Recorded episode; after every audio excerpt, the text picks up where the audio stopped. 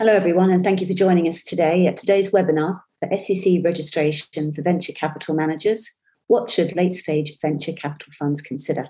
We'll just allow the audience a few more moments to finish their registration process, and I'll hand you over to my colleague, Matthew Brown. Please stand by.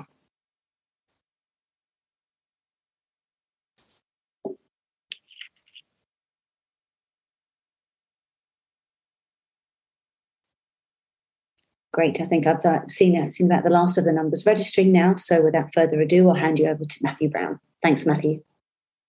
Thank you, Ali. Uh, good morning, everyone. Thank you very much for joining us today. You can appreciate that everyone's busy in the run up to the to the holidays, so very much appreciate you taking the time to join us. Uh, my name is Matthew Brown. I'm global head of business development here at Waystone, and I'm joined today by my colleague uh, Mark Leading, who is a senior compliance consultant at Titan Regulation, who are a Waystone Group entity.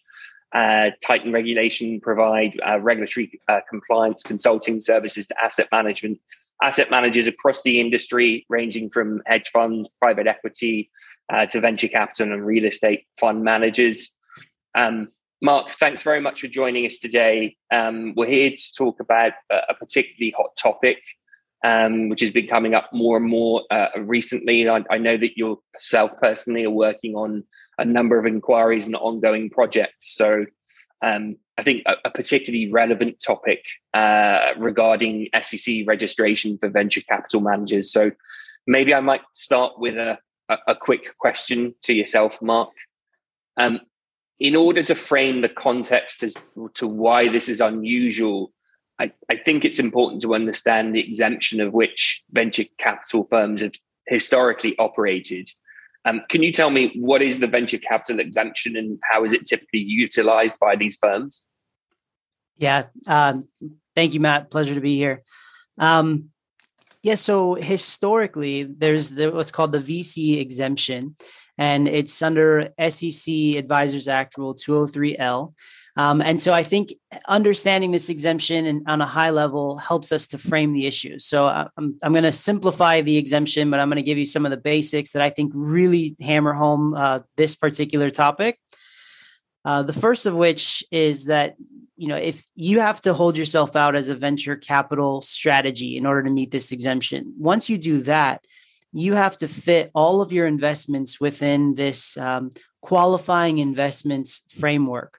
What does that mean? It means that only 20% of your investments can fall outside of what are referred to as qualifying investments. So that means 80% of your investments have to fit this particular type of investment. Um, so this is, it creates a few key limitations. Um, one, it has to be equity in companies, so you, you're prohibited from from debt. Uh, two, interest uh, purchased on the secondary market through buyouts of existing management or owners, they would fall within the 20% of the non qualifying bucket. Um, number three, qualifying investments, uh, they don't include listed companies. So that's both domestic or foreign listed companies. So investments in publicly traded companies cannot exceed this 20% of the non qualifying bucket. And one of the things that that, that means for VCs, and I'm just going to focus on that for a second. Um, if you have an existing investment that's in a private company and it then goes public, it doesn't change its qualification from a um, you know from from one bucket of the 80% qualifying to the, the non-qualifying bucket. But the key thing that i think we're going to focus on um, and we're going to talk a little more about is that it's hard to build a meaningful position around that uh, private company that's then gone public because all subsequent purchases of that company on the open market, once it becomes public, those have to fall within your 20% um, non qualifying bucket. So that creates a limitation there. Um, and then there are strict limitations on the use of leverage at the portfolio company and the fund levels. Uh, so this would prevent uh, a, like a private equity strategy that would be something like a leveraged buyout and then finally, another key distinction in the exemption has to do with um, basically prohibitions on redemptions of investors. Uh, so, what you think of in an, a hedge fund or, or like some sort of evergreen type structure that continuously accepts new investors and allows redemptions in a manner consistent with um, you know some of the other like private equity and hedge fund strategies well less private equity but more hedge fund strategies um, you can't do that in the current vc exemption role uh, so it, you know this exemption and, and that's a that's a very you know basic simplification of the rule um, but i think it really helps to frame the issue that that we're discussing and why somebody would want to move away from that exemption so the reality here, Mark, is whilst the, the venture capital exemption is useful, it's it's quite restrictive in what you're allowed to do. Yeah, correct, correct. And I think uh, there are some some changes that are happening in in certain parts of the market that you know maybe people want to move away from these restrictions, and maybe people want to explore life without the limitations that this uh, exemption pro- provides and prohibits. Understood. And, and, and, can you think of any recent case studies of, of managers that have moved away from this exemption towards full registration? There's a lot. Um, a lot. So I think there's a certain tier. So the largest of these uh, types of VC advisors have moved and, and maybe started the, the revolution, if you will, as some pundits might call it. Um, Andrew Andreessen Horowitz, uh, they first registered in April of 2019. And then Sequoia most recently uh, changed to an SEC registration in October of 2021. So just recently their, their registration went through. And then you could think of other examples, might include like the Foundry Group or General Catalyst, A16Z, Battery Ventures. These are just a few a few example, examples of big names that have moved over. So we can see that there's a strong trend of tier one names doing this. What are the what are the potential regions? I think this goes back to our, our, our previous conversation, but what, what are the potential reasons that the largest VC funds in the space are moving towards registration and away from this exemption? I mean, we've seen examples of, of tier one venture capital managers doing this, but why register if you qualify for the exemption?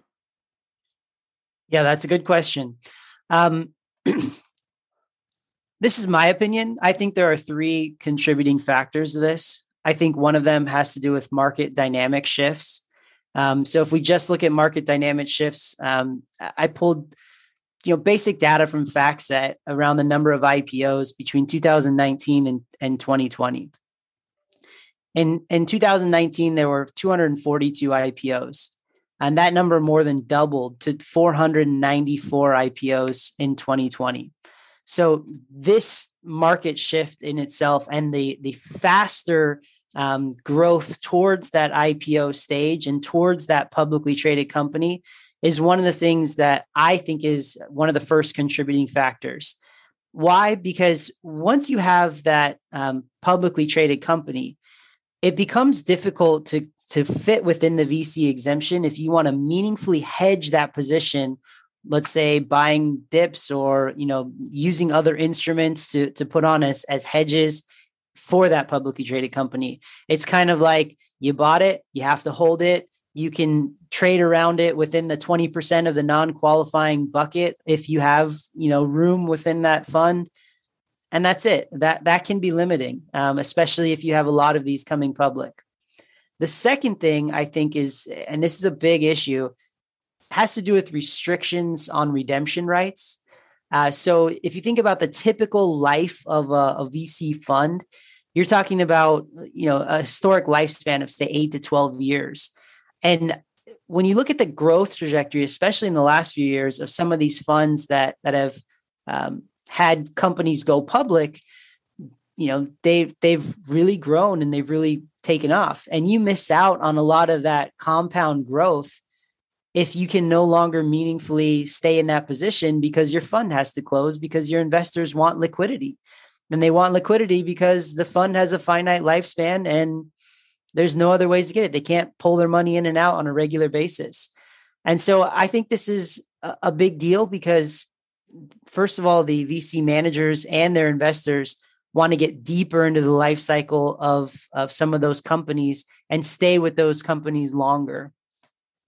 And the third thing I think that might be driving this has a lot to do with competition. Um, I think we're seeing a lot more hedge fund players um, launching PE and VC style crossover funds. And I think that these crossover funds are maybe eating VC's lunch. Uh, I don't know if that's the, the best way to put it. Yeah. Um, but but they're competing for the with these pooled investment vehicles for the same opportunities, and they don't have the limitations that the VC funds do. So I think you're starting to see um, bidding bidding up of prices. You're starting to see um, funds that have no timeline restrictions competing against funds that do have timeline restrictions.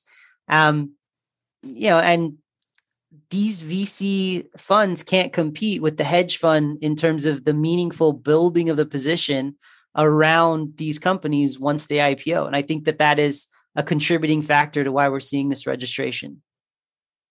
So I think we can safely say that the venture capital exemption is almost a restriction because these VC firms are having to leave a lot more growth on the table because they can't participate post IPO.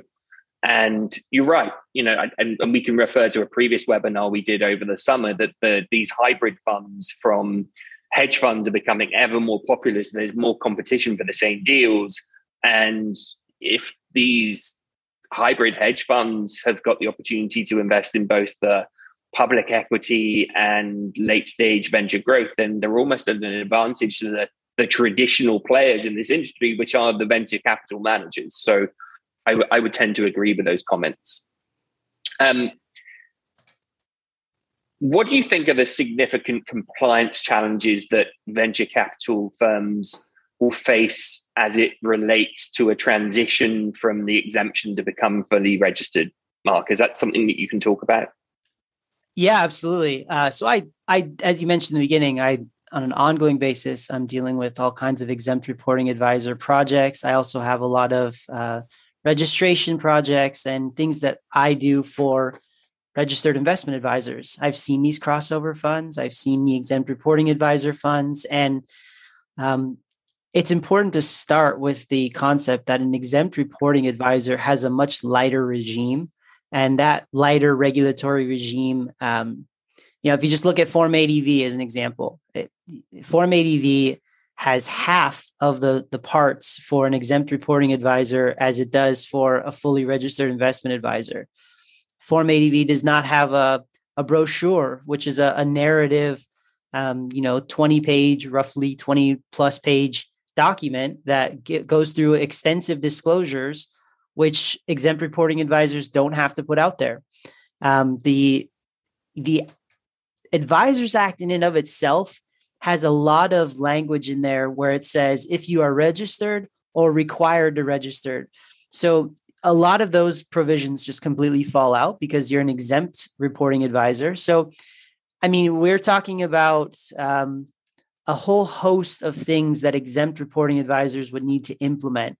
And some of these things and i don't want you know obviously it's not the purpose of this call to go into every single one of those but for starters you're not required to archive all of your um, communications for a um, you know for an exempt reporting advisor. So right away you know when you switch you're going to need to implement something like a, a global relay a smarsh or some similar solution to archive um, you know all of these communications and then i mean we could go through a list of things that might be, you know, insider trading rules and regulations um, don't really change, but you might need to strengthen them when you're trading uh, private and public um, equities.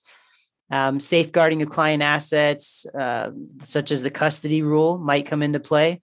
Marketing activities, some of the marketing rules might need to be, um, the, the policies and procedures might need to be adjusted.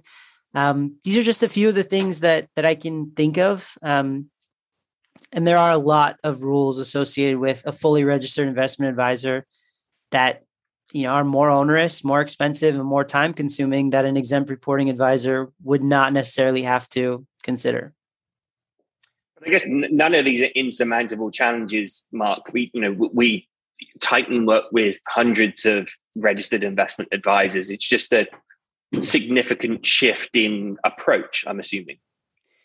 Yeah eh, that's it that's it. I mean obviously that the these large tier VC funds are doing this because they believe that that burden is not overwhelming. You know that that burden is not so restrictive, but you know what what does it really mean? It means something like you add a, a compliance body for personal trading restrictions right and whereas those personal trading restrictions weren't applicable before now you have the, the uh, process of monitoring you know something like limitations and controls around personal trading where you weren't trading in public equities before and you are now. Or you know another thing i just thought of uh, while we were um, you, know, you know talking about some of these complexities and i don't mean to digress but it just it, it makes sense i think that volatility and risk management might be a change that that, that is something to consider as well.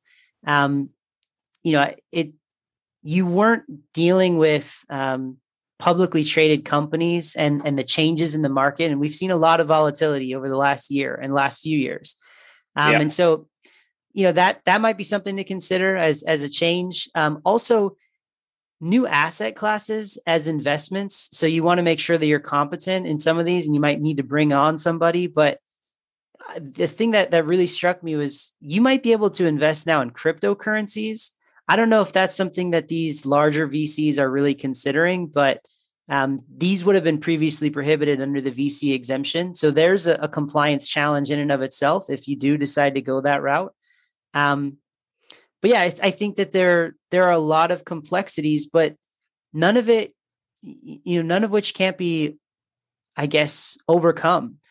And you know, yeah, maybe you have to to translate for a stronger push towards MNPI restrictions and policies and procedures and information barriers, but I think that it's it's well worth the, the risk if you're the sequoias of the world and and you're you're going after this long term growth.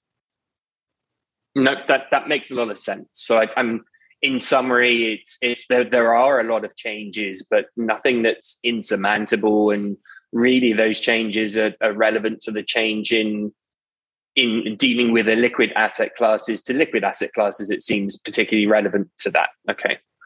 Um, obvious question here, and probably why um, you know I invited you to the call today. Does does Titan have experience in assisting venture capital managers who are both relying on the exemption and registered investment advisors?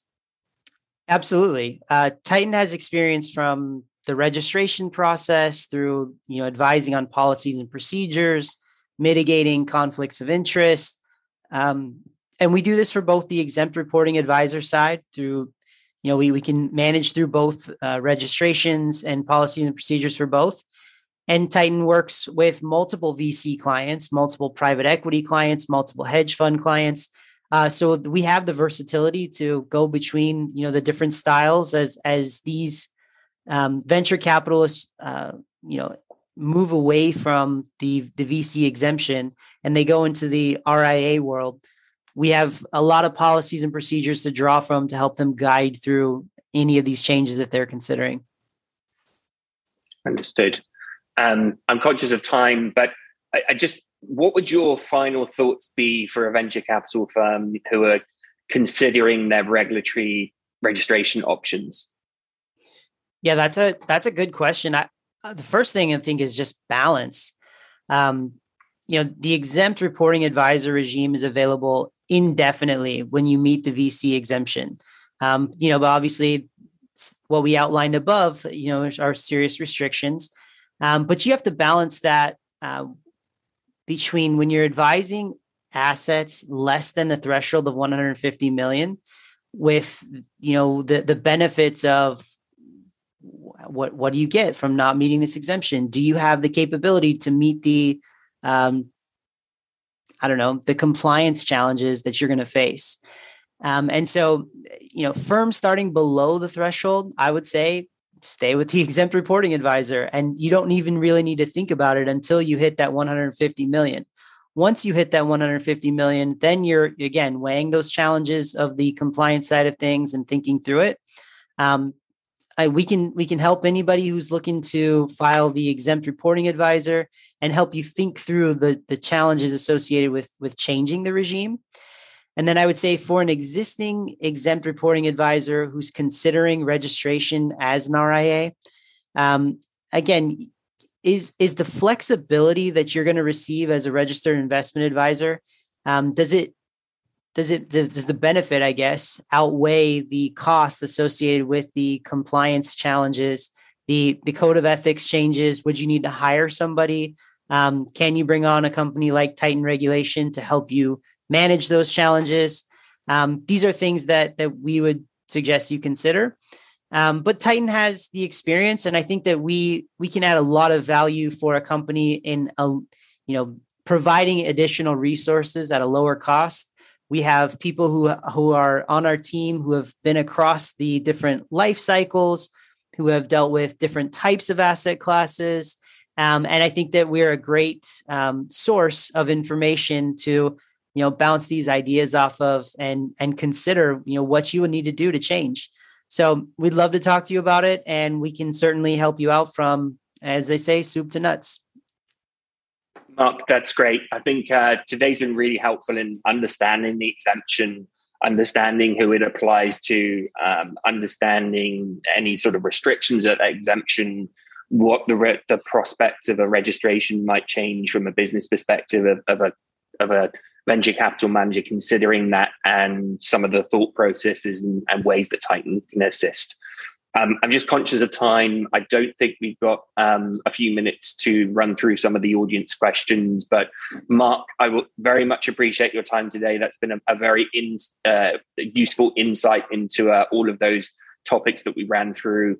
Um, to everyone that joined us today, we very much appreciate it. We understand it's a busy run up to the holidays. So thank you very much for taking the time. And we hope that you found it helpful.